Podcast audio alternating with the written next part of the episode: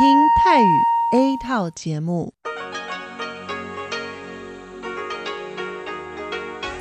ที่นี่สถานีวิทยุเรดิโอไต้หวันอินเตอร์เนชันแนล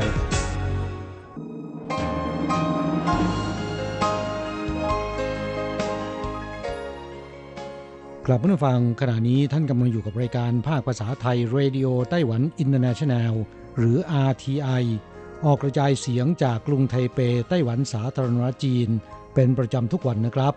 นอกจากรับฟังทางเครื่องรับวิทยุได้แล้ว ยังสามารถรับฟังรายการผ่านระบบออนไลน์ได้ที่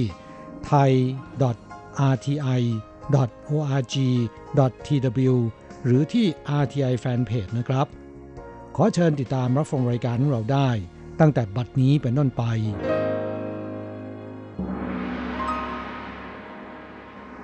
สวัสดีครับผู้ฟังที่รักและคิดถึงทุกท่าน กระผมอโศกศรีจันทร์พร้อมกับคุณอัญชันกลับมาพบกับผู้ฟังอีกเช่นเคยนะครับ ในช่วงของสโมสรผู้ฟัง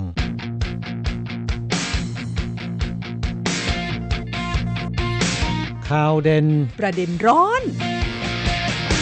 ครับห่างหายไปนานสำหรับงานนัดพบผู้ฟัง RTI ในไต้หวันนะครับ มีผู้ฟังจำนวนมากร้องเข้าสู่รายการว่าทำไมไม่จัดกันสักทีนะ ค่ะแหมใช้คำว่าร้องเลยนะคะครับ ถามเข้าสู่รายการมาตลอดเวลานะคะว่างานนัดพบผู้ฟังในไต้หวันนั้นเอ่อทำไมไม่จัดสักที เพราะฉะนั้นในปีนี้นะคะเพื่อสนองความต้องการของผู้ฟังจำนวนมาก เราตกลงจะจัดงานนัดพบผู้ฟังในไต้หวันกันนะคะเป็นงานรวมพลคนรัก RTI ประจำปี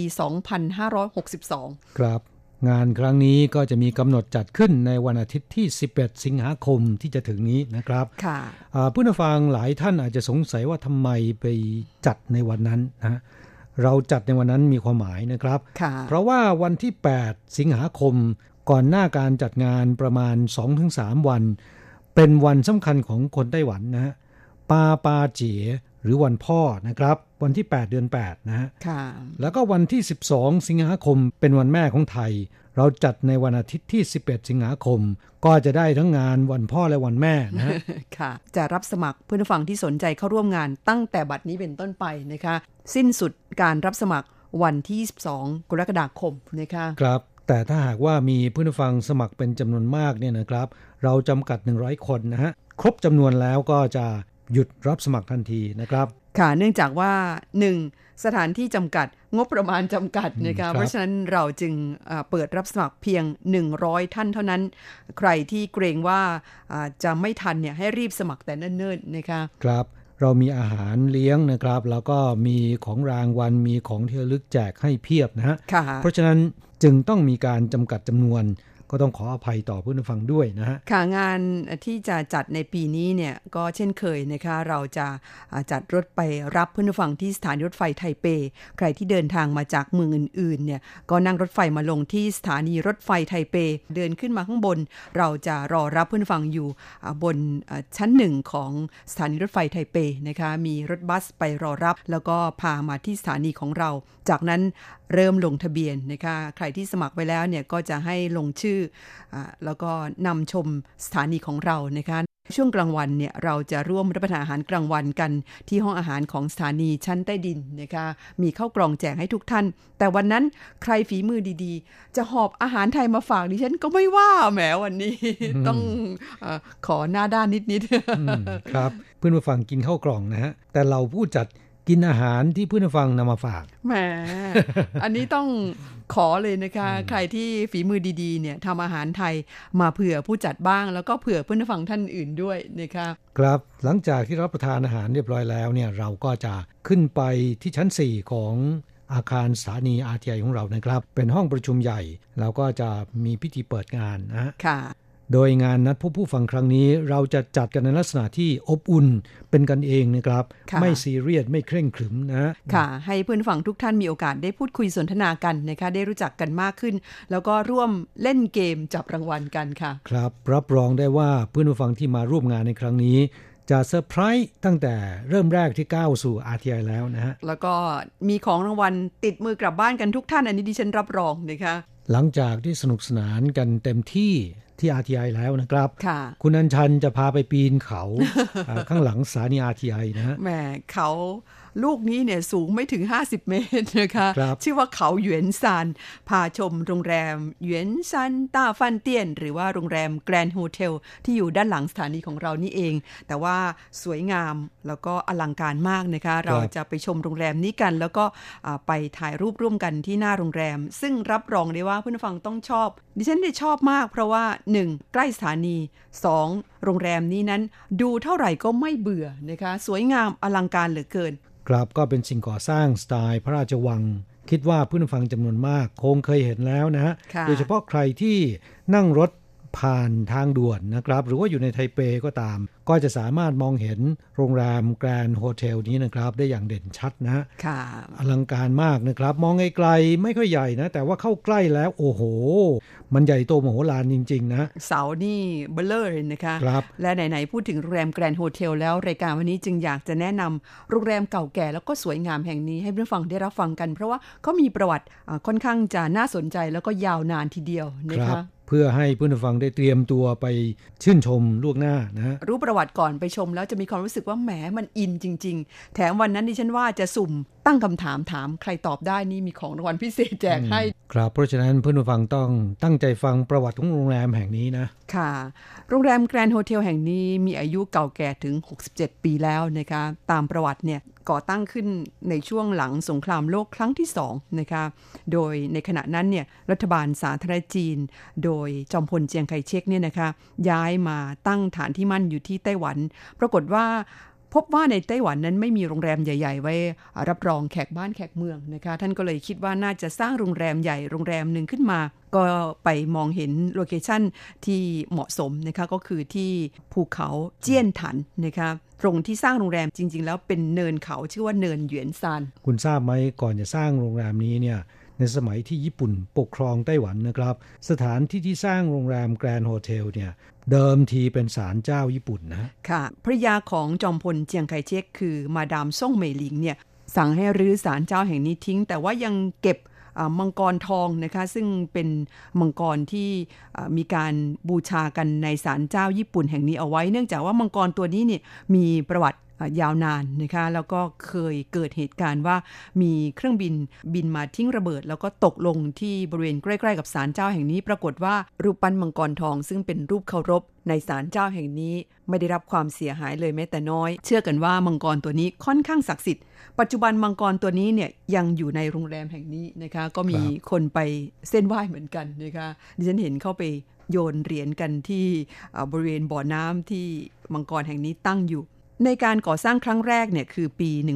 1952 นะคะ แรกสุดเนี่ยโรงแรมแห่งนี้มีชื่อว่าโรงแรมไต้หวันต้าฟันเตียนนะคะ คือโรงแรมไต้หวัน ต่อมามาดามซ่งเมลิงจึงเปลี่ยนชื่อเป็นโรงแรมหยวนซันต้าฟันเตียน หรือว่าชื่อภาษาอังกฤษว่าโรงแรม Grand Hotel แล้วก็ให้เป็นที่ พักของบรรดาแขกบ้านแขกเมืองนะคะที่มาเยือนไต้หวัน ซึ่งในจำนวนนี้เนี่ยรวมถึงอ่าในหลวงรัชกาลที่ 9 ด้วยนะคะแล้วก็ครับสมเด็จพระราชินี ซึ่งในปัจจุบันเนี่ยยังมีพระบรมฉายาลักษณ์ของทั้งสองพระองค์อยู่ที่บริเวณอ่าระเบียงของโรงแรมแห่งนี้นะคะดิฉันขึ้นไปดูบ่อยครับ นอกจากนั้นก็ยังมีผู้นำของประเทศต่างๆนะครับ อย่างเช่นว่าดอยดีไอเซนฮาวของสหรัฐอเมริกานะครับ ซึ่งก็เป็นประธานธิบดีคนที่ 34 ของอเมริกานะแล้วก็ลีกวนยูเป็นต้นนะครับนักการเมืองอผู้นำประเทศต่างๆ ที่มาเยือนไต้หวันส่วนใหญ่ก็จะพักที่โรงแรมแห่งนี้นะฮะค่ะโรงแรมแห่งนี้มีการตกแต่งใหม่ แล้วก็อ่าบูรณะซ่อมแซมรวมทั้งใช้รูปทรงของมังกรเข้าไปตกแต่งภายในโรงแรมเนี่ยในปี 2516 นะคะอ่าแล้วก็ ปัจจุบันเนี่ยยังคงรักษารูปแบบแล้วก็การตกแต่งภายในเหมือนเดิมเมื่อ 46 ปีที่แล้วเอาไว้อย่างดีทีเดียวนะคะเนื่องจากว่าโรงแรมแห่งนี้เนี่ยตัวอาคารเนี่ยทำเป็นลักษณะของพระราชวังโบราณของจีน แล้วก็ตกแต่งโดยใช้มังกรในทุกจุดทุกมุม มีการนับกันว่าในโรงแรมแห่งนี้เนี่ยมีการใช้มังกรกี่ตัว ทั้งหมดมี 2 2 0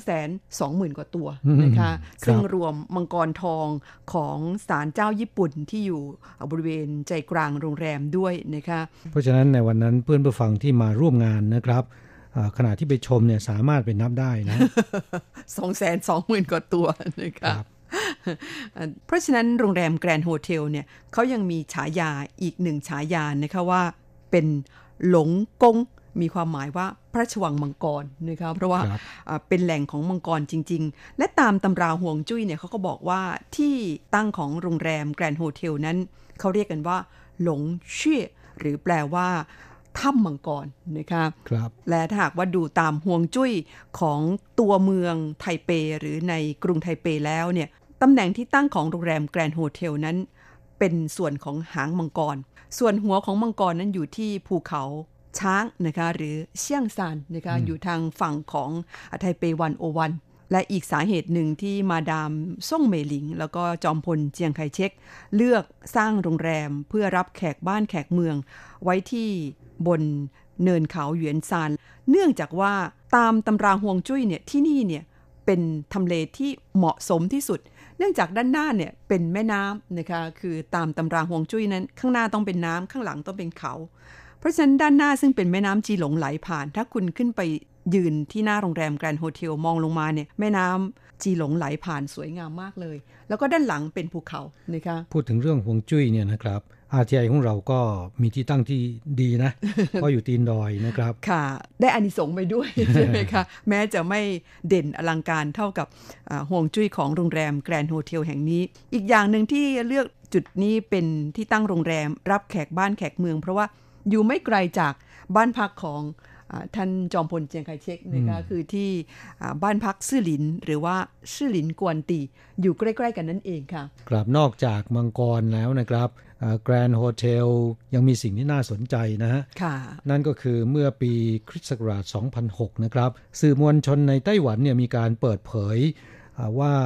โรงแรม Grand Hotel เนี่ยยังมีสิ่งที่น่าสนใจนั่นก็คืออุโมงค์หลบภัย ซึ่งมีการสร้างไว้นานแล้ว แต่ว่าไม่มีการเปิดเผยนะครับ แต่สื่อมวลชนเนี่ยก็ไปสืบเสาะหามาจนได้ แล้วก็มีการเปิดเผยออกมาในที่สุดนะครับ ทางโรงแรมเนี่ยเขาก็ เปิดให้สาธารณชนไปชมกันได้นะแต่ต้องมีการนัดหมายล่วงหน้านะงานครั้งนี้ของเราคงไม่มีโอกาสได้ไปชมนะครับ ไม่เฉพาะนัดหมายต้องเสียตังค์ด้วยครับแต่อย่างไรก็ตามนำมาเล่าให้ฟังว่าอุโมงค์ที่ว่านี้นะครับมีอยู่สองแห่งด้วยกันนะค่ะแห่งหนึ่งเป็นอุโมงค์หลบภัย อีกแห่งหนึ่งเนี่ยเป็นอุโมงค์ที่ทะลุไปถึงด้านหน้าด้านหลังของเหวียนซันนะครับ ด้านหน้านั้นก็มาทะลุที่สวนสาธารณะ เป่ยอานปัจจุบันเปลี่ยนชื่อเป็นสวนสาธารณะ 823 หรือ 23 สิงหาคมไปแล้วนะครับ ติดกับที่สถานีของเรานี่เองนะคะครับวันนั้นเพื่อนผู้ฟังที่มาร่วมงานก็จะได้ไปชมกันนะฮะค่ะแล้วก็อีกแห่งหนึ่งก็จะไปทะลุหลังเหวียนซานไปออกทางสวนสาธารณะเจี้ยนถัน ใกล้ๆกับบ้านพักของอดีตประธานทิบดีเจียงไคเช็กนะครับซึ่งอุโมงค์ที่ว่านี้เนี่ยเขาบอกว่าน่าทึ่งมากทีเดียวนะ ความยาวทั้งสองเส้นเนี่ยเกว่าเมตรกับ 80 กว่าเมตรนะครับ และมีขั้นบันไดข้างในเนี่ยมีระบบไฟฟ้าส่องสว่างเพียบนะครับ ค่ะ กว้างประมาณ 2.3 เมตร แล้วก็สูงประมาณ 2.1 เมตร คือหัวไม่ชนเพดานเดินได้แบบสบายๆ เพียงแต่ว่ามันมีขั้นบันไดเยอะ แห่งแรกมีบันได 86 ขั้น อีกแห่งหนึ่งมี 75 ขั้นนะคะครับ อุโมงค์ที่ว่านี้นะครับ สามารถที่จะป้องกันการโจมตีทางอากาศ แม้กระทั่งโจมตีด้วยระเบิดปรมาณูนะครับ ก็สามารถที่จะ เข้าไปหลบภัยได้นะฮะ ค่ะ เนื่องจากว่าเขาหยวนซานแล้วก็เขาเขิงซานซึ่งอยู่ใกล้ ๆ กันนี้นะคะ เป็นภูเขาแกรนิตเพราะฉะนั้นจึงค่อนข้างทนทานจากแรงระเบิด อย่างที่ดิฉันบอกว่าเขิงซานซึ่งอยู่ใกล้ๆ กับภูเขาหยวนซานอยู่ในย่านเดียวกันกับสถานีของเราเนี่ยเขิงซานนั้นภายในเนี่ยเป็นถ้ำแล้วก็เป็นศูนย์บัญชาการรบของไต้หวันทีเดียวนะคะของกองทัพ เวลาที่เขามีการซ้อมรบประจำปีของกองทัพเนี่ยประธานาธิบดีจะต้องเดินทางมาบัญชาการอยู่ที่ศูนย์บัญชาการเขิงซานซึ่งเป็นถ้ำอยู่ภายในนะคะครับ เอาเป็นว่านำเอาเรื่องราวของแกรนด์โฮเทลมาเล่าให้เพื่อนฟังทราบคร่าวๆนะครับค่ะแล้วรอท่านมาชมของจริงก็แล้วกันนะฮะ ในงานนัดพบผู้ฟัง RTI นะครับ วันอาทิตย์ที่ 11 สิงหาคมนี้ ซึ่งเราจะเปิดรับสมัครเพื่อนฟังที่จะเข้าร่วมงานตั้งแต่บัดนี้เป็นต้นไปนะครับ หมดเขต 22 กรกฎาคม หรือเมื่อครบจำนวน 100 ท่านนะคะ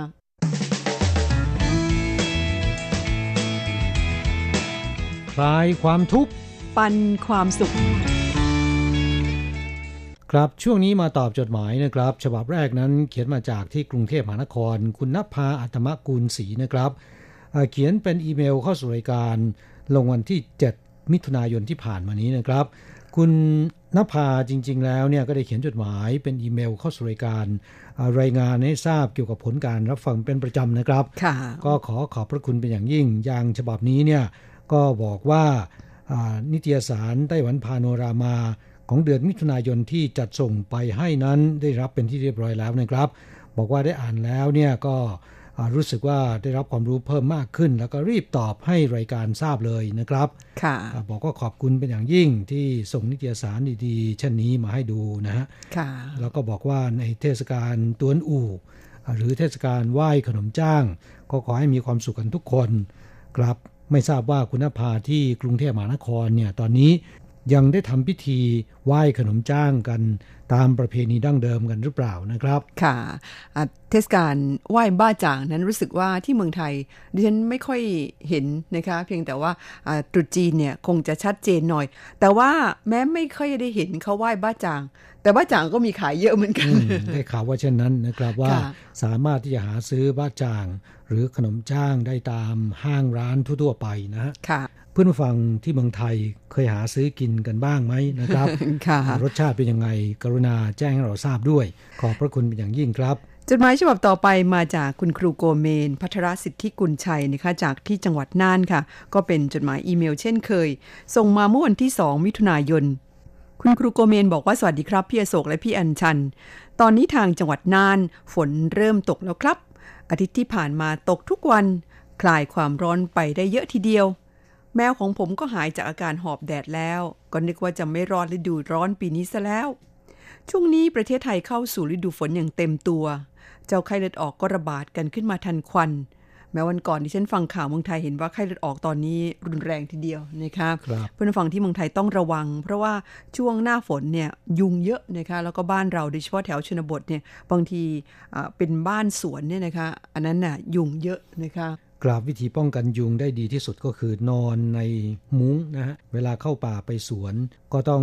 สวมเสื้อแขนยาว กางเกงขายาวนะฮะค่ะ ที่สำคัญถ้าหากว่าเริ่มมีอาการที่น่าสงสัยอย่างเช่น มีไข้หรือว่าไม่สบายเนี่ยต้องรีบไปหาหมอนะคะ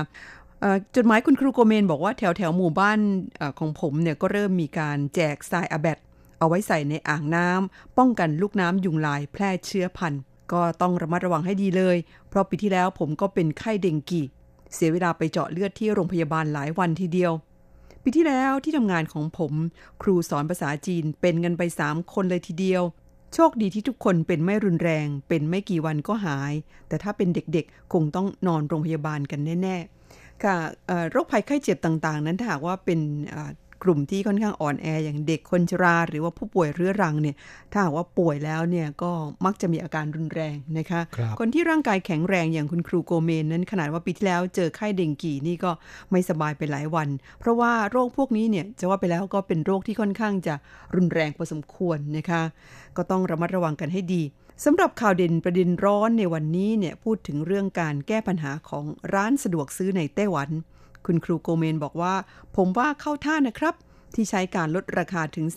30%ลูกค้าก็คงโอเคเลย เพราะของบางอย่าง เราก็ต้องการซื้อไปรับประทานเลย ไม่ต้องหวังจะเก็บไว้นานๆ เมืองไทยน่าจะนำเอาแนวคิดแบบนี้มาใช้บ้าง เพื่อลดปริมาณอาหารที่ต้องเสียไปโดยเปล่าประโยชน์ตอนนี้ที่ร้านสะดวกซื้อก็มีแต่วิธีเก็บออกจากแผงขาย แล้วนำส่งคืนสาขาใหญ่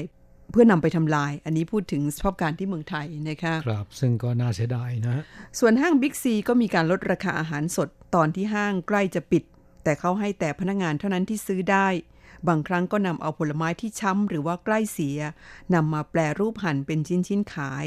ถ้าเป็นพวกปลาไก่หมูก็นำมาทำเป็นอาหารประเภททอดๆ หรือต้มๆเอามาจำหน่ายให้กับลูกค้าต่อไป ผมว่าแนวคิดนี้ก็ดีนะครับ เพียงแต่ว่าแนวคิดของ Family Mart ร้านสะดวกซื้อของไต้หวันนั้น ยังไม่ได้นำมาใช้ในร้านสะดวกซื้อที่เมืองไทย ถ้าร้านสะดวกซื้อในเมืองไทยนำแนวคิดนี้มาใช้ ผมคิดว่าประชาชนจะเข้าถึงง่ายกว่า ไปซื้อที่ห้างร้านสรรพสินค้าใหญ่ๆนะครับค่ะดิฉันว่าน่าสนใจนะคะสำหรับร้าน Family Mart ที่เรานำมาคุยให้ฟังในช่วงสโมสรผู้ฟัง ในหลายสัปดาห์ก่อนที่บอกว่าเขานำเอาสินค้าที่ใกล้จะหมดอายุเนี่ยมาลดราคา 30%โดยไม่ต้องสูญเสียแรงงานของพนักงงานในร้านนะคะก็คือคิด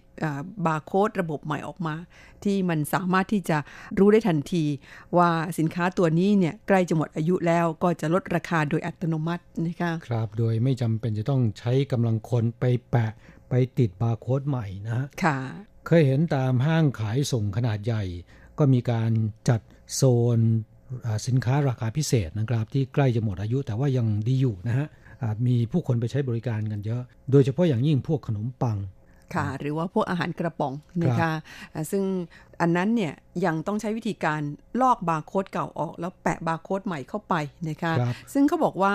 เหตุที่ร้านสะดวกซื้อในไต้หวันไม่ยอมทำอย่างนั้น ก็เนื่องจากว่าร้านสะดวกซื้อในไต้หวันในส่วนใหญ่ ใช้วิธีการเข้าเฟรนช์ชัยนะคะคือเจ้าของร้านสะดวกซื้อในสาขาต่างๆเนี่ยเขาเป็นเจ้าของเอง แต่ว่าไปซื้อเฟรนช์ชัยมา ดังนั้นหากว่าจะใช้วิธีการลอกบาร์โค้ดเก่าออก แล้วติดบาร์โค้ดใหม่เข้าไปเนี่ยเปลืองแรงงานพนักงานในร้าน ซึ่งคิดค่าแรงให้เป็นรายชั่วโมง แต่ถ้าเป็นห้างสรรพสินค้าใหญ่ๆเนี่ยนะคะ อันนั้นเนี่ยจะไม่มีเฟรนช์ชัยเป็นสาขาของห้างโดย เพราะฉะนั้นพนักงานจะเสียเวลาในการลอกบาร์โค้ดใหม่แปะบาร์โค้ดเข้าไปเท่าไหร่เนี่ย สาขาไม่ค่อยสนใจ เพราะว่าเป็นบริษัทใหญ่หรือว่า Head Office เป็นคนจ่ายเงินเดือน ถูกต้องครับแล้วก็พนักงานก็รับเป็นเงินเดือนนะค่ะบีบให้พนักงานทำก็จำเป็นต้องทำค่ะ แต่อย่างไรก็ตามนะครับ ก็เป็นนิมิตหมายที่ดีนะฮะว่าห้างร้านต่างๆ ในปัจจุบันนะครับ มี ความรับผิดชอบต่อสภาพแวดล้อมมากขึ้นนะกล่าวคือโดยรวมแล้วก็ทำให้สินค้าหรือว่าผลิตภัณฑ์อาหารทั้งหลายแหล่เนี่ยไม่ต้องนำไปทำลายทิ้งนะคะซึ่งก็สูญเสียทรัพยากร เอามาขายในราคาที่ถูกให้แก่คนที่มีความต้องการได้นะคะจดหมายของคุณครูโกเมนในช่วงท้ายสุดเนี่ยก็รายงานผลการรับฟังเข้ามาค่ะบอกว่ารับฟังจากเครื่องซันจินรุ่น SG 721L ของทางสถานี เช้าอาทิตย์ที่ 2 มิถุนายน เวลา 7 โมงถึง 8 โมงเช้า คลื่นสั้น SW 9625 รายการสมุสรผู้ฟังจาก RTI เอชสัมพันธ์ สัญญาณวันนี้รับได้ระดับ 2-3 เท่านั้นนะคะ มีเสียงแทรกของอคลื่นจากเมืองจีนตลอดทั้งรายการเลยครับ ดังนั้นจึงส่งผลการรับฟังบางช่วง เพราะว่าบางช่วงเนี่ยรับฟังไม่ได้นะคะ จดหมายของผู้ฟังท่านต่อไปนะครับ เขียนมาจากในไต้หวันคุณเมสันเอี่ยมศรีจากที่โรงไฟฟ้าลินเขานครนิวไทเปนะครับ คุณเมสันเขียนเป็นอีเมลเข้าสู่รายการฉบับนี้ลงวันที่ 23 พฤษภาคมที่ผ่านมานะครับคุณเมสันเล่าให้ฟังว่า เช้าของวันจันทร์ที่ 20 พฤษภาคมที่ผ่านมานี้ ได้เกิดปรากฏการณ์ฝนตกลงมาอย่างหนัก ก่อนที่ฝนจะตกหนัก ทางหน้าจอมือถือก็จะมีการแจ้งเตือนถึงว่ามีฝนตกหนักต้องระวัง ครับไต้หวันมีภัยธรรมชาติเกิดขึ้นบ่อย แล้วก็หลากหลายรูปแบบนะครับ ค่อนข้างสร้างความเสียหาย เพราะฉะนั้นรัฐบาลก็พยายามที่จะมีการแจ้งเตือนภัยล่วงหน้า แม้นบางอย่างนะครับ อาจจะเตือนภัยได้ล่วงหน้าไม่นานเท่าไหร่ โดยเฉพาะอย่างยิ่งแผ่นดินไหว ข้อความแจ้งเตือนภัยก็จะถูกส่งมายังมือถือของประชาชนทุกคนนะครับ แม้นจะเป็นเวลาที่ไล่เลี่ยกัน อาจจะเตรียมตัวไม่ทันสำหรับคนที่ได้รับแจ้งเหตุนะ เพราะมันเกิดขึ้นแล้ว แต่อย่างน้อยที่สุดเนี่ยก็ทำให้รู้ว่าเกิดเหตุแผ่นดินไหวที่ไหน ความรุนแรงเท่าไหร่ แต่ถ้าหากว่ามีฝนตกหนักนะครับ ในปัจจุบันก็จะมีการแจ้งเตือนภัยเช่นกันนะฮะจดหมายของคุณเมสันฉบับนี้นะครับ บอกว่าหลังจากที่มีการแจ้งเตือนถึงว่าฝนตกหนัก ลมกระโชกแรง แล้วก็มีฟ้าผ่า จากนั้นฝนหาใหญ่ก็กระนำลงมาแบบไม่ลืมหูลืมตา จนร่องแล้วก็ท่อระบายน้ำต่างๆ ในบริเวณแคมป์คนงาน แล้วก็ช็อปประกอบงานของพวกผม ซึ่งอยู่ติดกันระบายไม่ทันท่วมแบบฉับพลัน แต่ก็ยังดีนะครับที่ท่วมแบบไหลเร็วไม่ได้ท่วมขัง และในขณะที่ฝนกำลังตกอยู่ผมก็ได้ขับรถออกไปดูน้ำที่คลองระบายน้ำข้างไซงาน ซึ่งคลองระบายน้ำนี้ ต้นน้ำมาจากลิ้นเขาลงสู่ทะเลตรงใช้งานโรงไฟฟ้า น้ำในลำคลองไหลเร็วมากแล้วก็แรงมาก แบบบ้าคลั่งเลยก็ว่าได้ และอ่านข่าวจากอาทีไอก็ทราบว่ามีหลายเขตพื้นที่ที่เกิดความเสียหายกราบในไต้หวันภัยธรรมชาติค่อนข้างจะบ่อย แล้วก็หลากรูปแบบอย่างที่บอกไปแล้วนะครับ รวมถึงฝนตกหนัก พยากรณ์บอกว่าฝนจะตก มันก็ตกลงมาเลยนะค่ะแบบไม่ลืมหูลืมตาอย่างที่คุณเมสันบอกนะ แล้วก็ช่วงปลายเดือนเมษายนอ่าต้นเดือนพฤษภาคมของทุกปีนะครับ ไต้หวันจะเข้าสู่หน้าฝนก่อนที่จะเข้าสู่หน้าร้อนนะฮะค่ะอ่าหน้าฝนในไต้หวันจะแตกต่างไปจากที่เมืองไทย คือจะตกหนักแล้วก็อ่าติดต่อกันประมาณ 2-3 ชั่วโมง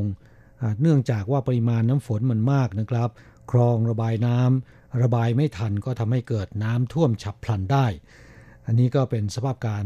ของฤดูฝนในไต้หวันนะครับ โดยมากแล้วก็จะข้ามเดือนมิถุนายนเป็นต้นไปนะครับถึงจะเข้าสู่หน้าร้อนเต็มตัวนะฮะค่ะแต่หน้าร้อนในไต้หวันใช่ว่าจะไม่มีฝน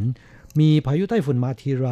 ฝนก็ตกหนักเช่นกันนะครับ ค่ะ แต่ละปีนี่ก็ต้องได้ลุ้นกันทุกปีนะคะว่าปีนี้จะมีไต้ฝุ่นมากี่ลูกอ่าแล้วก็จะพัดเข้าตรงๆกี่ลูก โดยเฉพาะบางคนที่ชอบลุ้นว่าไต้ฝุ่นเข้าแล้วจะได้หยุดงานหรือเปล่า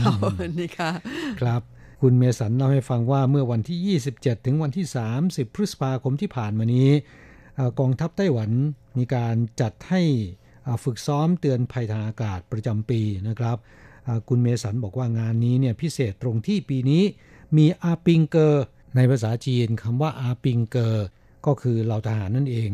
อคำว่า兵 แปลว่าทหาร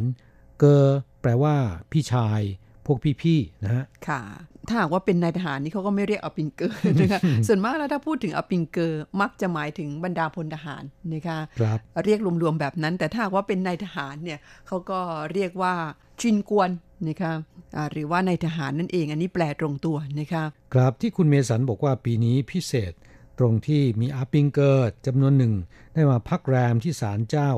หงฝูกงที่รั้วติดกับโรงไฟฟ้าข้างไซต์งานอ่าที่ผมทำงานอยู่นะครับค่ะอ่าคุณเมสันบอกว่ามีรถบรรทุกของทหารหลายคัน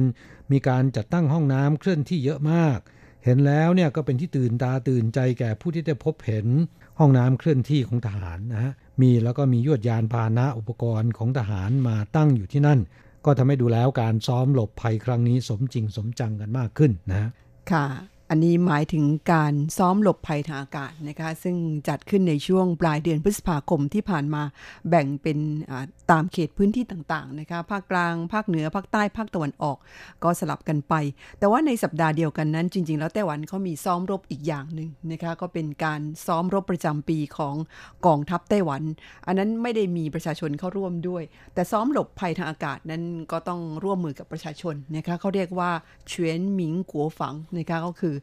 ร่วมด้วยช่วยกันทั้งประเทศในการซ้อมหลบภัย แต่ว่าการซ้อมรบประจำปีของกองทัพนั้นเขาซ้อมกันตามค่ายทหารนะคะครับซ้อมหลบภัยนั้นจริง ๆ แล้วเนี่ยไม่เฉพาะหลบภัยอย่างเดียวนะครับ มันมีซ้อมกู้ภัย ซ้อมต่อต้านการก่อการร้ายด้วยนะฮะค่ะอ่าซึ่งก็เป็นการซ้อมรับมือกับภัยพิบัติต่างๆ ที่อาจจะเกิดขึ้นนะคะดูความพร้อมแล้วก็การประสานอ่าการสนที่กำลังและความร่วมมือกันในทุกภาคส่วนนั่นเองค่ะ ครับในส่วนของประชาชนนั้น ขณะที่ซ้อมหลบภัยนะครับ เป็นเวลาประมาณ 30 นาทีเนี่ยจะมีเสียงไซเรนเตือนดังขึ้นนะครับอ่า ช่วงนั้นห้ามประชาชนออกมาเพ่นพ่านบนท้องถนนนะค่ะรถราก็ต้องหยุดนะครับ แต่สำหรับรถไฟ รถไฟฟ้า รถไฟความเร็วสูง แล้วก็รถยนต์ที่วิ่งอยู่บนทางด่วนนั้น ยังสามารถที่จะวิ่งได้ตามปกตินะครับอ่าเรื่องนี้เนี่ยคงจะเป็นประสบการณ์ที่แปลกๆสำหรับคนงานไทยที่มาอยู่ในไต้หวันนะค่ะเพราะว่าบ้านเรานั้นไม่เคยมีซ้อมแบบนี้มาก่อนนะคะครับเอ่อ จดหมายของคุณเมสันฉบับนี้นะครับ ยังเล่าให้ฟังว่าคุณอัญชันเล่าประสบการณ์ที่ได้ไปปีนเขา และเชิญชวนผู้ฟังไปปีนเขา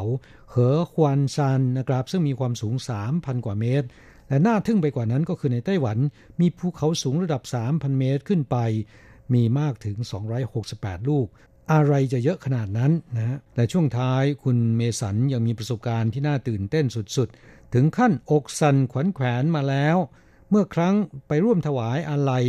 สมเด็จพระสังฆราช ปรากฏว่ารถบัสคันที่ทางอาจารย์ได้ประสานไปรับพวกผมทั้งหมด 20 ชีวิต วิ่งเลยวัดหลิงจิวซานขึ้นไปบนเขาจนสุดทาง เพราะคนขับคิดว่าวัดหลิงจิวซานที่จัดงานอยู่ข้างบน ผมยังจำติดตาอยู่เลย มีสามโค้งหักศอกอหักแบบกระชั้นชิดสามโค้ง รถบัสขึ้นแบบยากลำบากเสียวไส้ทุกวินาที ขาลงก็เช่นเดียวกัน พวกผมทุกคนบนรถหายใจไม่ทั่วท้อง มันน่ากลัวมากทีเดียว นี่เป็นประสบการณ์ขึ้นเขาของคุณเมสันนะค่ะคุณฟังเวลาในรายการของเราวันนี้หมดลงซะแล้วค่ะ ครับเราทั้งสองต้องอำลาผู้ฟังไปชั่วคราวนะครับ จะกลับมาพบกันใหม่ที่เก่าเวลาเดิมในสัปดาห์หน้าสำหรับวันนี้ สวัสดีครับ สวัสดีค่ะ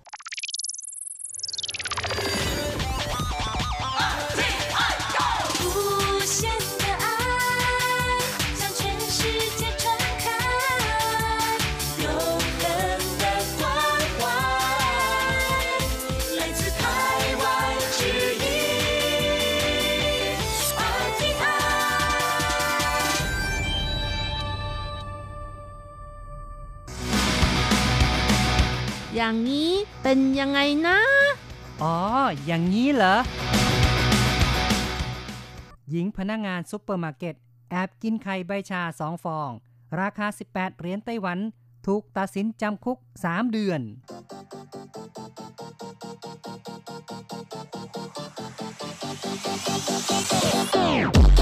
อย่างนี้คุณจะว่ายังไง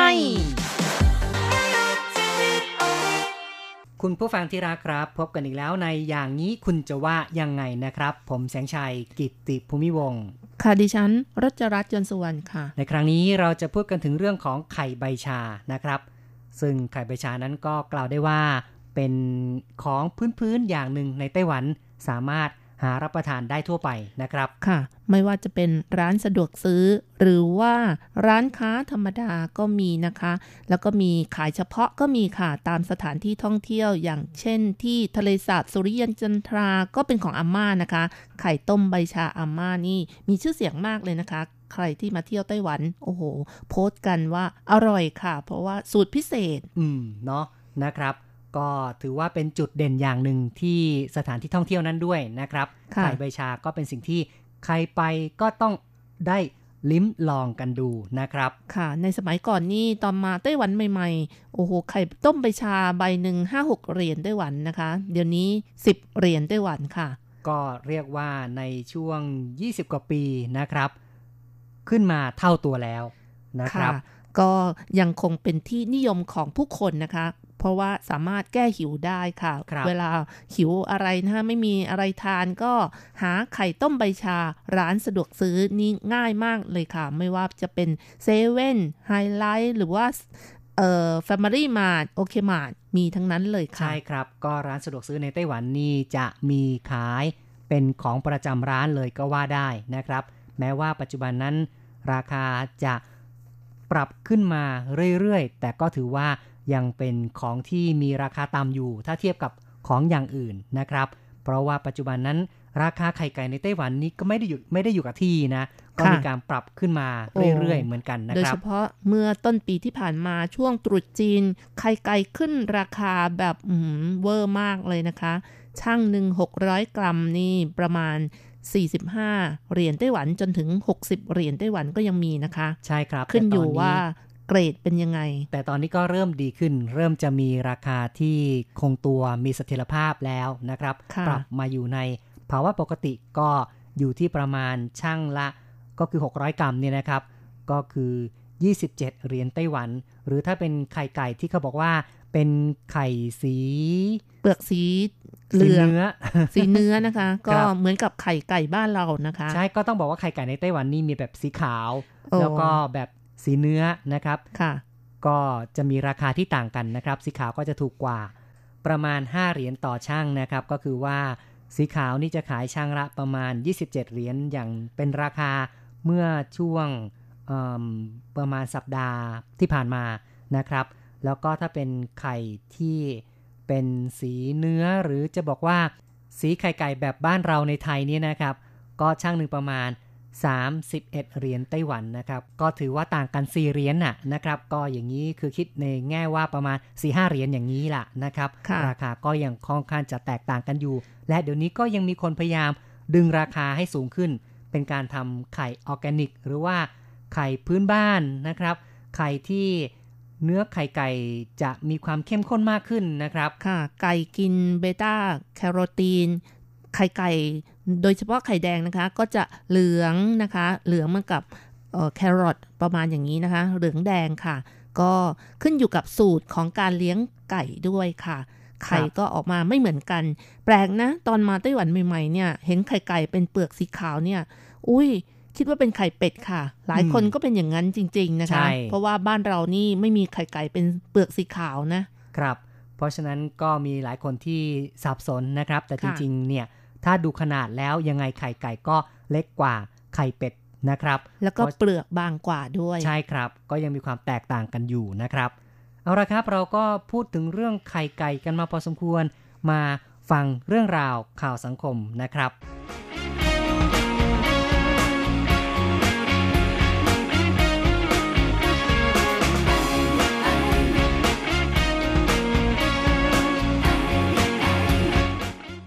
หญิงพนักงานซุปเปอร์มาร์เก็ตแอบกินไข่ใบชาสองฟอง ราคา 18 เหรียญไต้หวัน ถูกตัดสินจำคุก 3 เดือน ที่เขตหลิงยา นครเกาสง หญิงแซ่ฟังทำงานที่ซุปเปอร์มาร์เก็ตแห่งหนึ่ง ตั้งแต่พฤษภาคม ปี 2018 มีหน้าที่เก็บเงินทำความสะอาดร้าน จัดสินค้าบนหิ้ง เมื่อ 20 กรกฎาคมปีที่แล้ว เวลา 17นาฬิกา45 นาที หญิงฟังหยิบไข่ต้มใบชากินหนึ่งฟอง ผ่านไปอีก 4 นาที หยิบกินอีกหนึ่งฟอง ผู้จัดการร้านพบว่า ไข่คงเหลือไม่ถูกต้อง ตรวจดูกล้องวงจรปิด เห็นหญิงฟังแอบกิน โมโห แจ้งความต่อตำรวจ หญิงฟังให้การว่า ลูกค้าบนไข่เข้มเกินไป จึงทดลองกินดู และได้จ่ายเงินให้แก่เพื่อนร่วมงานอีกคนหนึ่งแล้ว ผู้พิพากษาเห็นว่า การที่ลูกค้าบ่นว่าไข่เข้มเกินไป พนักงานควรแจ้งต่อผู้จัดการ ไม่ใช่ทำการชิมเอง และจากการดูกล้องวงจรปิด เห็นหญิงฝั่งนั่งย่องย่องข้างเคาน์เตอร์ ไม่ได้กินแบบเปิดเผยต่อหน้าลูกค้า ผู้จัดการร้านกับพนักงงานคนอื่น ยืนยันว่า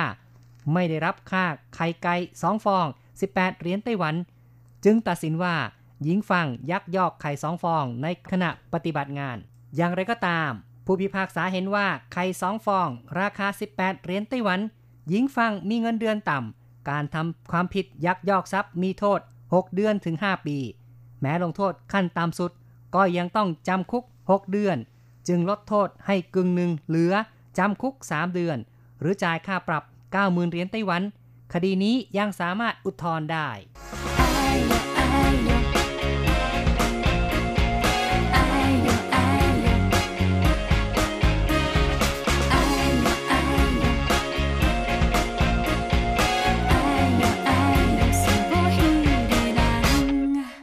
ครับก็เป็นข่าวที่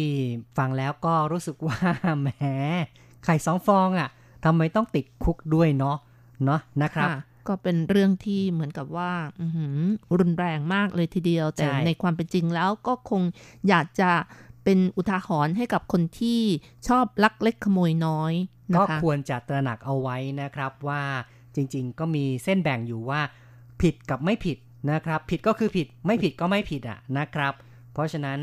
การที่เราจะทำอะไรก็ควรจะคิดให้ดีนะครับ ค่ะต่อไปเราก็มาฟังความคิดเห็นจากคุณผู้ฟังกันบ้างนะคะ เริ่มกันที่ Facebook ค่ะ เราก็มีคำถามไปค่ะว่า คุณว่าผู้จัดการร้านใจดำเกินไปหรือไม่ ไข่สองฟอง 18 เหรียญไต้หวัน ก็ถูกปรับกันอย่างนี้นะคะก็หลายคนแสดงความคิดเห็นมาบอกว่า น่าจะอารุ่มอร่วยเนาะใจดำมาก หรือว่าเขาแอบกินประจำหรือเปล่านะคะ อันนี้เป็นความคิดเห็นของคุณธนาสิน ส่วนคุณโอภาสนะคะ บอกว่าบ้านเราแค่ไล่ออกก็น่าจะพอแล้วนะเนาะนะครับ ก็เป็นมุมมองของแต่ละคนที่แตกต่างกันนะครับ ค่ะ คุณชาลีบอกว่า วันนี้แค่ 2 ฟองเท่ากับ 18 เหรียญวันพรุ่งนี้อาจจะเป็น 3 ฟองเท่ากับ 21 เหรียญแถมอีกวันนู้น วันนั้นวันนู้นถ้าไม่มีใครจับได้ นางฟังก็มีอะไรกินรองท้องไปเรื่อยๆ สิ้นเดือนสรุปบัญชีผู้จัดการการตรวจสอบและส่งเรื่องถึงผู้บริหาร บอกว่าถ้ามีนะ วงเล็บสรุปผู้จัดการถูกหักเงินเดือน แล้วผู้จัดการสมควรได้รับสิ่งนี้หรือไม่อ๋อเนาะเพราะว่าต้องรับผิดชอบในฐานะเป็นผู้จัดการ เพราะฉะนั้นก็ต้องหาทางแก้ไขปัญหา ลูกน้องทำผิดก็เลยต้องลงโทษนะครับ ส่วนคุณตันนะคะบอกว่าให้เข้มงวดกับตัวเอง ให้ปฏิบัติต่อคนอื่นด้วย เมตตา ความชั่วของตัวเองแม้เล็กน้อยก็ให้รีบแก้ไข ส่วนคนอื่นพึงทำด้วยความเมตตา ลองฟังเหตุผล หาทางออกโดยไม่ก่อศัตรู อืม นี่ก็ค่อนข้างจะอารมณ์อร่วยหน่อยนะครับ วงเล็บบอกว่าพระสอนมาครับธรรมะธรรมโมหน่อยเนาะดีนะ ก็ยังฝังอยู่ใน สมองอยู่นะครับ สามารถเอาไปใช้ในชีวิตประจำวันได้ ส่วนคุณเผานะคะ เขียนมาบอกว่ามากค่ะ ตักเตือนกันก็ได้ อืมเนาะไม่น่าอย่างนี้เลยนะครับ ไม่ต้องไปฟ้องตำรวจก็ได้ ตักเตือนกันก็พอแล้วคุณนะสรับราวุธนะคะ เขียนมาบอกว่าถ้าประเทศไทยก็แค่ตักเตือน เพราะคนไทยเราใจดี แต่บ้านเขากฎก็ต้องคือกฎสังคมจะได้น่าอยู่อ๋อนะนะครับ ก็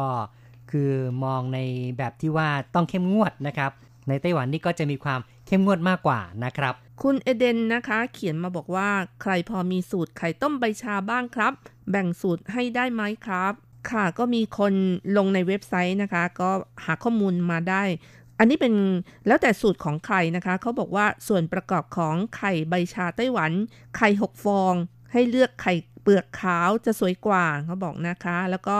น้ำห้าถ้วย เกลือครึ่งช้อนชาซีอิ๊วดำสองช้อนโต๊ะ หรือ 4 ช้อนโต๊ะ ถ้าต้องการให้สีเข้มขึ้น แล้วก็น้ำตาล 1 ช้อนชา อืมนะครับมีทั้งเกลือ มีทั้งซีอิ๊ว มีทั้งน้ำตาลเนาะนะมีครับทั้งซีอิ๊วขาวด้วยอ๋อ2ช้อนโต๊ะครับแล้วก็เอ่อ โปยกั๊ก3 ดอก หรืออาจใช้โปยกั๊ก2 ดอก บวกกับอบเชย 1-2 แท่ง อืม ครับ แล้วก็ผงพะโล้1 ช้อนครึ่งครับช้อนชาครึ่งนะคะ ใบชา 2 ช้อนชา หรือใส่มากน้อยแล้วแต่คนชอบ ครับ นี่ก็คือเรียกว่าไข่ใบชา เพราะฉะนั้นก็ต้องใส่ไข่ใบชาเป็นส่วนผสมนะครับ อ๋อ ทั้งไข่แล้วก็ทั้งใบชาด้วยใช่ไหมคะ ครับ วิธีการทำไข่ต้มใบชาก็บอกว่านำไข่ไปต้มในน้ำเปล่าประมาณ 8 นาที เปิดน้ำท่วมสัก 2 นิ้วนะคะ ก็คือ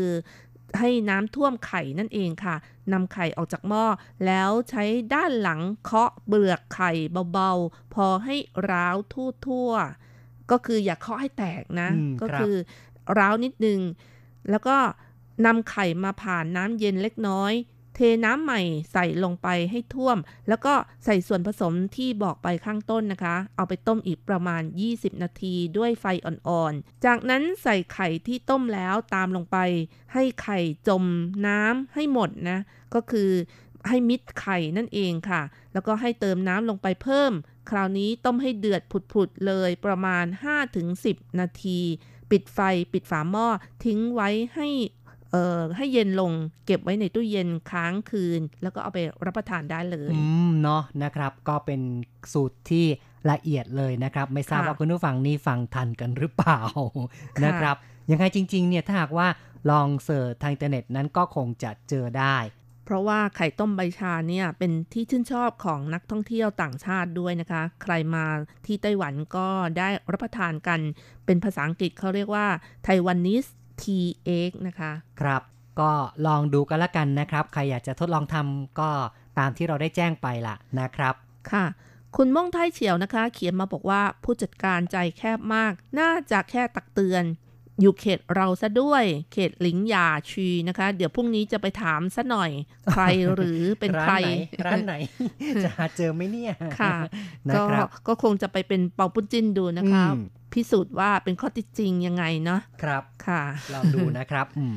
คุณอำนวยนะคะ เขียนมาบอกว่าตักเตือนก็พอแล้วนะครับจำคุก 2 เดือน เสียประวัติเสียกำลังใจหมด อืมครับ เป็นความเห็นใจพนักงานนะครับ ก็แสดงความเห็นเข้ามาแบบนี้ คุณอารยานะคะ บอกว่าขโมยก็คือขโมยว่ากันไปตามกฎหมายโอ้นี่ก็เป็นคนที่เฉียบขาดนะ เด็ดขาดทำก็ทำผิดก็ผิด ถูกก็ถูกนะครับ ค่ะ คุณแดงอูก็บอกว่าโหดเกินไปไหมคะอืมนะครับ แล้วก็คุณเอ่อเมสันเอี่ยมศรีบอกว่าหลายๆ คนคอมเมนต์บอกว่าโหดไปไหม แค่ไข่ต้มใบชาสองฟองเอง จริง ๆ แล้วพฤติกรรมของหญิงแท้ฟัง ถือว่าลักขโมย ไม่ซื่อสัตย์ถ้าไม่มีการลงโทษ คนอื่นก็เอาเยี่ยงอย่าง หรือไม่ก็เอ่อลักขโมยเล็กขโมยน้อยอะไรต่อไป ถ้าลักของ น้อยแล้วก็ต่อไปก็ลักของใหญ่อะไรอย่างนี้นะครับ ก็ถือว่าเป็นการทำให้รู้จักสำนึกนะครับ จะได้ไม่ทำความผิดที่มากขึ้นไปนะครับ คุณชัดสลีนะคะบอกว่ากฎหมายศักดิ์สิทธิ์แบบนี้ละดี แต่ผู้จัดการร้านใจดำเกินไป น่าจะตักเตือนกันก่อน อืม เอ๊ะ แล้วตกลงจะรักษากฎหมายหรือว่า จะรักษาน้ำใจ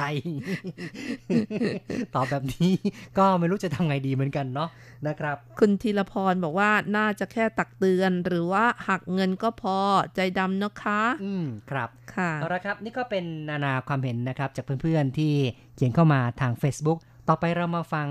จากการพูดคุยทางโทรศัพท์นะครับ คุณไพศาลเมืองแทน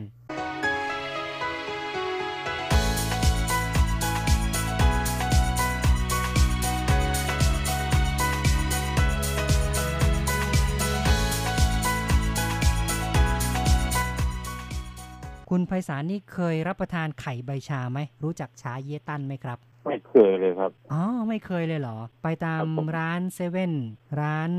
Family อะไรก็จะมีอ๋อขายไข่นั่นน่ะไข่ไข่ดำๆอะที่เขา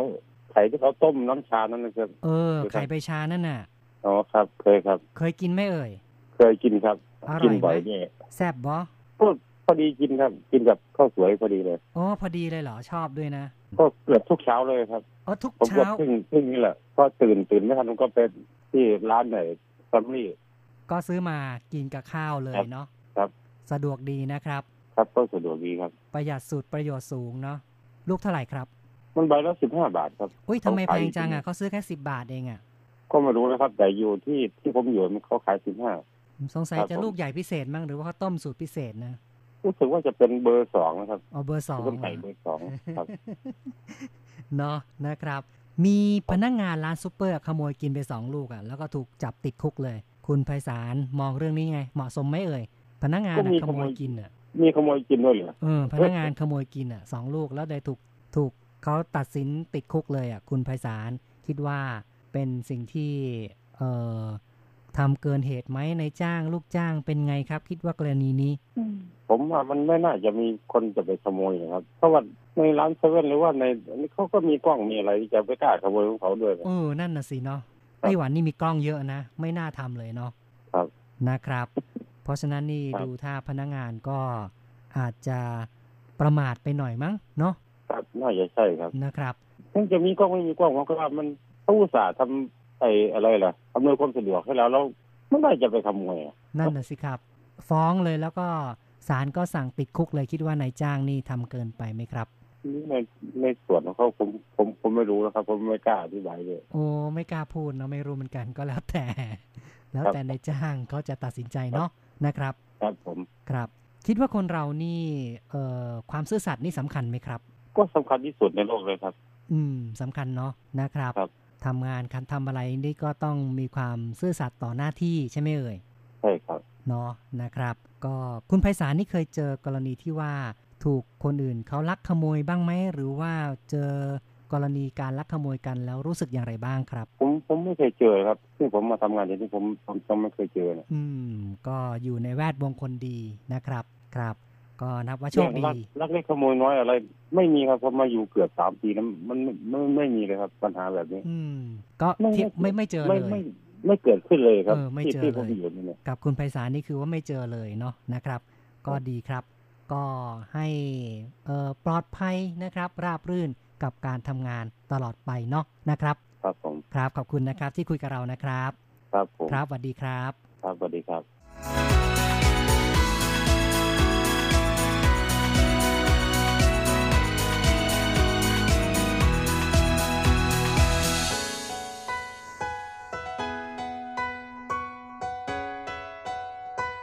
หลังจากที่ฟังความคิดเห็นทางโทรศัพท์แล้ว ต่อไปนะคะ เราก็มาฟังความคิดเห็นจากทางอีเมลกันบ้างค่ะ เริ่มกันที่คุณชัยนรงค์นะคะ เขียนมาบอกว่า ถ้ายอมรับผิดหรือว่าบอกความเป็นจริงแต่แรก อธิบายดีๆ ก็คงไม่เกิดปัญหา เพราะเป็นเรื่องเล็กน้อยมาก ไม่ควรเกิดเป็นประเด็นด้วยซ้ำแต่เห็นด้วยว่าความซื่อสัตย์สุจริตเป็นสิ่งสำคัญ เมื่อเทียบกับราคาไข่ใบชาสองฟองสำหรับการโกหกแล้ว บทลงโทษครั้งนี้จัดว่าหนักมาก ครับ ก็อย่างที่คุณชัยนรงค์ตั้งข้อสังเกตก็อาจจะจริง ถ้าเกิดว่าพูดกับผู้จัดการดีๆ ตั้งแต่แรกบางทีเรื่องก็ไม่บานปลายนะครับ คือไป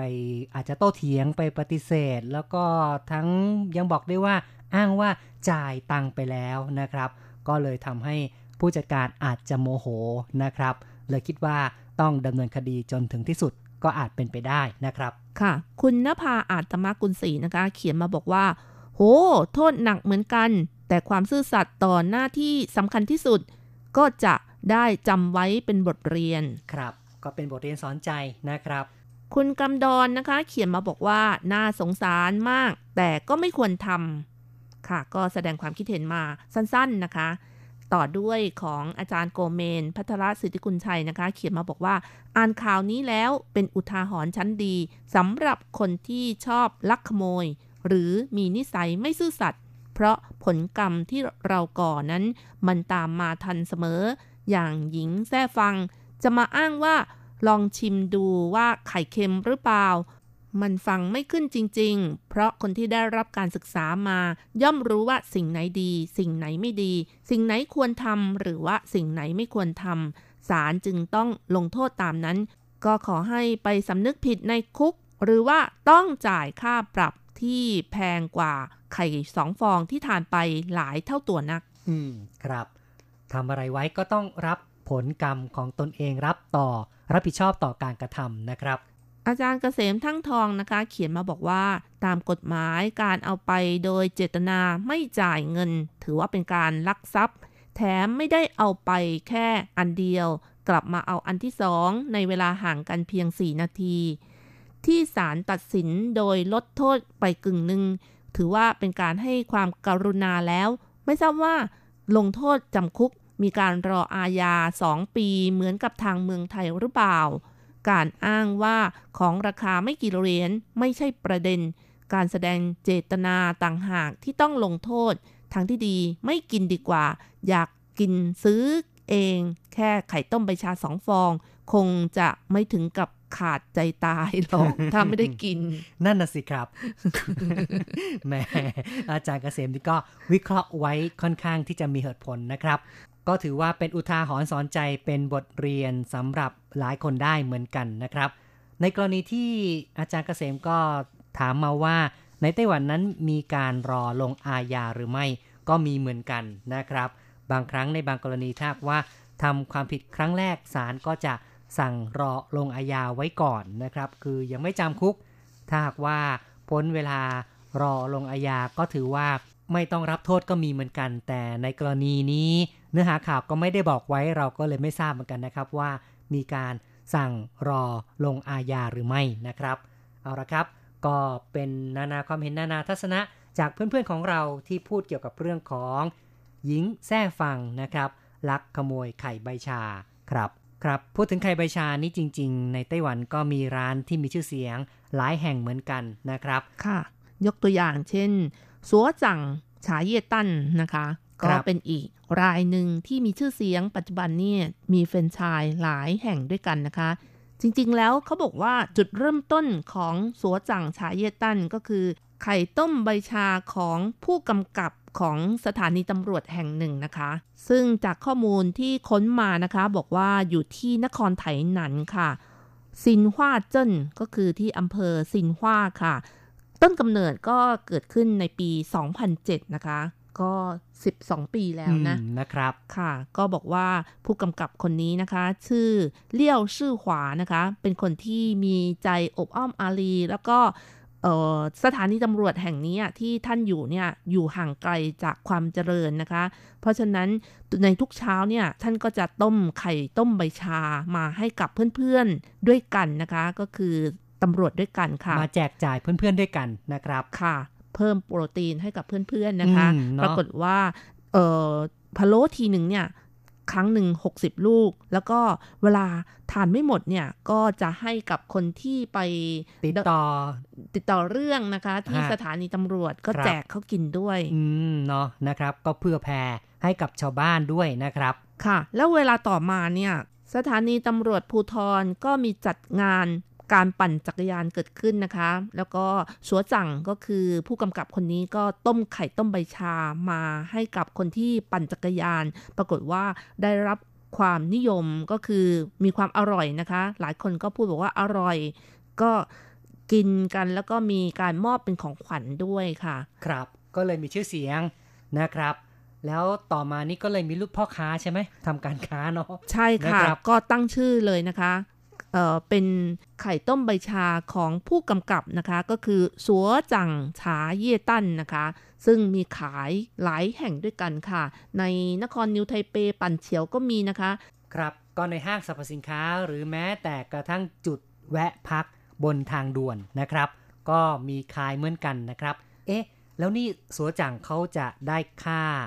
ค่าลิขสิทธิ์ไหมหรือว่าเขามีการร่วมลงทุนในการผลิตด้วยหรือเปล่าครับ ค่ะ แต่ใน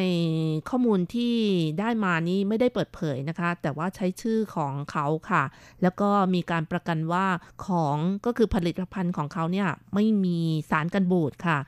เก็บได้แค่ 10 วันเท่านั้น อ๋อเนาะนะครับ ก็นี่ก็เป็นต้นกำเนิดนะครับของสัวจังฉาเยตันหรือว่าใบชาผู้กำกับสถานีตำรวจนะครับ ค่ะ หลายคนที่ทานแล้ว เมื่อเทียบกับของอาโผฉาเยตันที่ทะเลสาบสุริยันจันทรา หลายคนก็บอกว่ารสชาติไม่เหมือนกัน แต่ว่ามีความเป็นเอกลักษณ์ของแต่ละคนไปค่ะ ครับ เพราะฉะนั้นไข่ต้มใบชานี่ก็มีหลายสูตรเหมือนกันนะครับ ก็แล้วแต่รสชาติของแต่ละคนที่จะชอบด้วย ในแต่ละค่ะที่แต่ละแห่งนั้นก็คงจะแตกต่างกันไป เอาละครับ การพูดคุยในวันนี้เห็นทีต้องขอยุติลงก่อนครับ ตอนช่วงท้ายเราก็มาฟังเพลงกันดีกว่า เรามาเพลินเพลงเพราะๆที่ชื่อว่าวอเสียงทิงหนีเตเซิงอิน ฉันอยากจะฟังเสียงของคุณนะคะ จากการขับร้องของไช่เอินอู่ค่ะ หลังจากที่ฟังเพลงกันแล้ว เราสองคนพร้อมทั้งผู้จัดทำรายการก็ต้องขออำลาไปชั่วคราวก่อน อย่าลืมกลับมาพบกันใหม่ในครั้งต่อไป สวัสดีค่ะ สวัสดีครับจงจิง的美艳丽的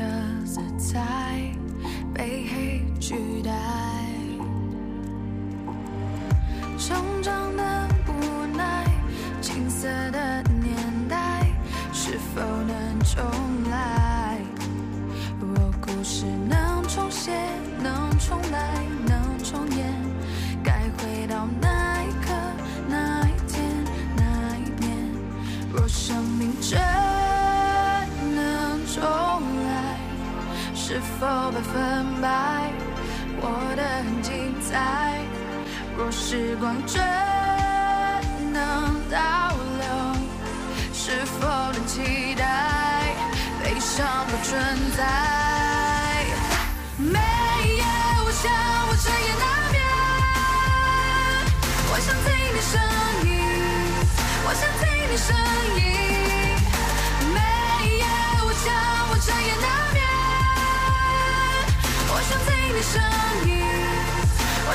你声音，从黑夜到黎明。我想听你声音，我想听你声音，从黑夜到黎明。我想听你声音，我想听你声音。成长的无奈，青涩的年，是否能重来？若故事能重写，能重来，能重演，该回到那一刻，那一天，那一年。若生命真能重来，是否百分百活得很精彩？若时光真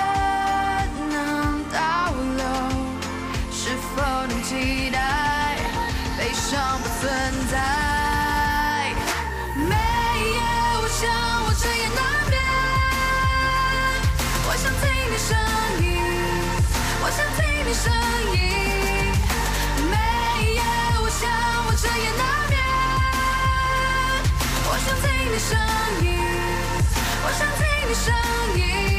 从黑夜到黎明。我想听你声音，我想听你声音，从黑夜到黎明。我想听你声音，我想听你声音，因为我爱，所以心碎。不追就不后悔，因为我爱，所以心碎。不醉就不后悔。没有想，我彻夜难眠。我想听你声音，我想听你声音。